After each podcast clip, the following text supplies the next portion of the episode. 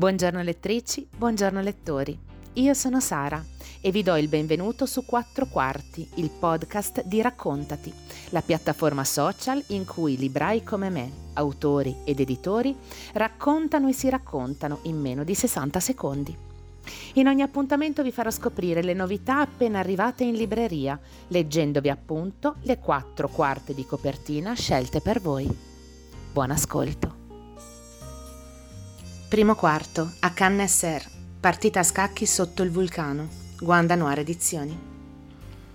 Succedono strane cose nel mondo dei libri.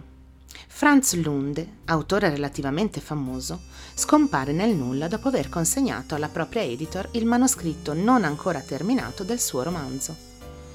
Ultimi giorni e morte di uno scrittore.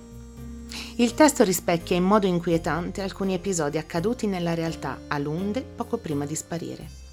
Meno di due settimane dopo si perdono le tracce di una nota poetessa, Maria Green, in circostanze analoghe. Col passare dei giorni emerge che entrambi nel corso dell'autunno sono stati perseguitati da qualcuno in occasione delle loro apparizioni in pubblico in giro per il paese. Esiste un collegamento tra questi fatti? È quello che deve scoprire controvoglia l'ispettore Barbarotti, quando il caso finisce nella sua scrivania, mentre sta affrontando una crisi personale con la sua compagna. Sullo sfondo della prima ondata della pandemia da coronavirus che ha travolto il mondo, occuparsi della scomparsa di due autori gli sembra come giocare a scacchi sotto un vulcano pronto ad eruttare. Secondo quarto, Riccardo Gazzaniga in forma di essere umano, Nero Rizzoli Edizioni. Argentina 1960. Sono passati 15 anni dalla caduta del nazismo e Adolf Eichmann, ex tenente delle SS, scampato al processo di Norimberga, si è rifatto una vita sotto falso nome. Niente in lui conserva i segni dell'ufficiale del Reich che ha contribuito a rendere possibile la soluzione finale. Adesso si chiama Riccardo Clement e vive in un sobborgo di Buenos Aires insieme alla moglie Vera e ai figli. Abita in una casupola senza acqua corrente né elettricità e lavora in una fabbrica della Mercedes. Ancora non sa Eichmann che i suoi giorni sono contati e incombe su di lui il momento in cui dovrà affrontare il passato. L'agente del Mossad Zvi Aroni è sulle tracce, pronto a tutto pur di consegnarlo alla giustizia israeliana.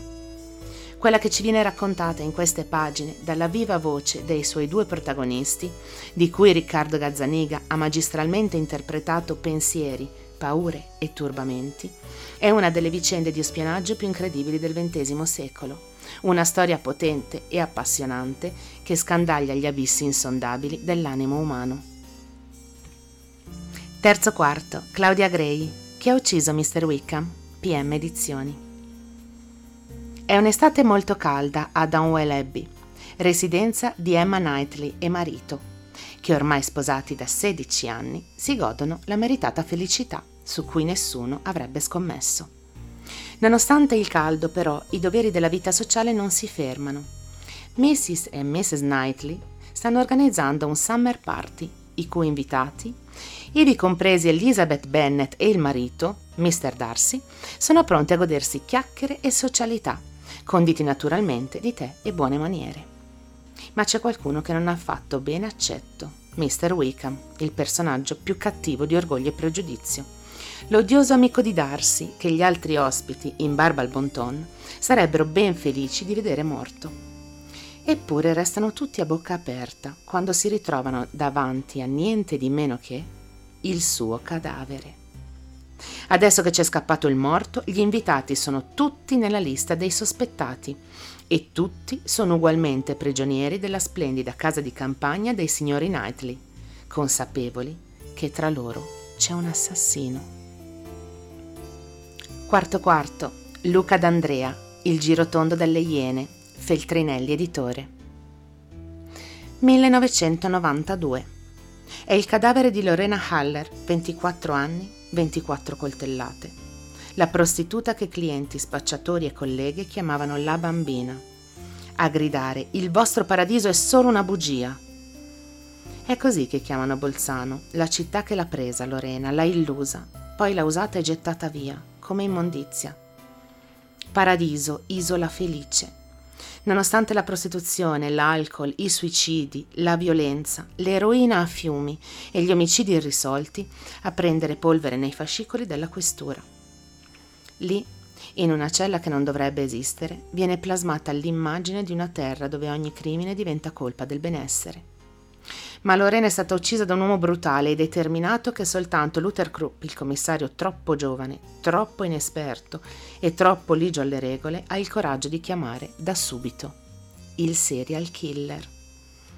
E in quegli anni, senza manuali da studiare o unità specializzate a cui scaricare l'indagine, arrestare un mostro che uccide per il piacere di uccidere è come andare a caccia di un unicorno.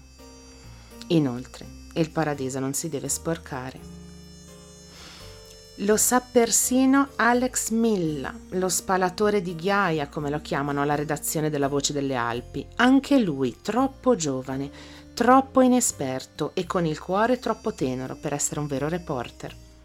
E per uscire indenne da ciò che si è appena scatenato. Perché in paradiso, se vai a caccia di unicorni, rischi di trovare le iene. Cari lettori, per oggi è tutto. Vi do appuntamento a settimana prossima per scoprire i quattro quarti scelti per voi tra le nuove uscite di gialli e thriller. Voi continuate a seguirci su tutti i nostri canali social. Buona lettura!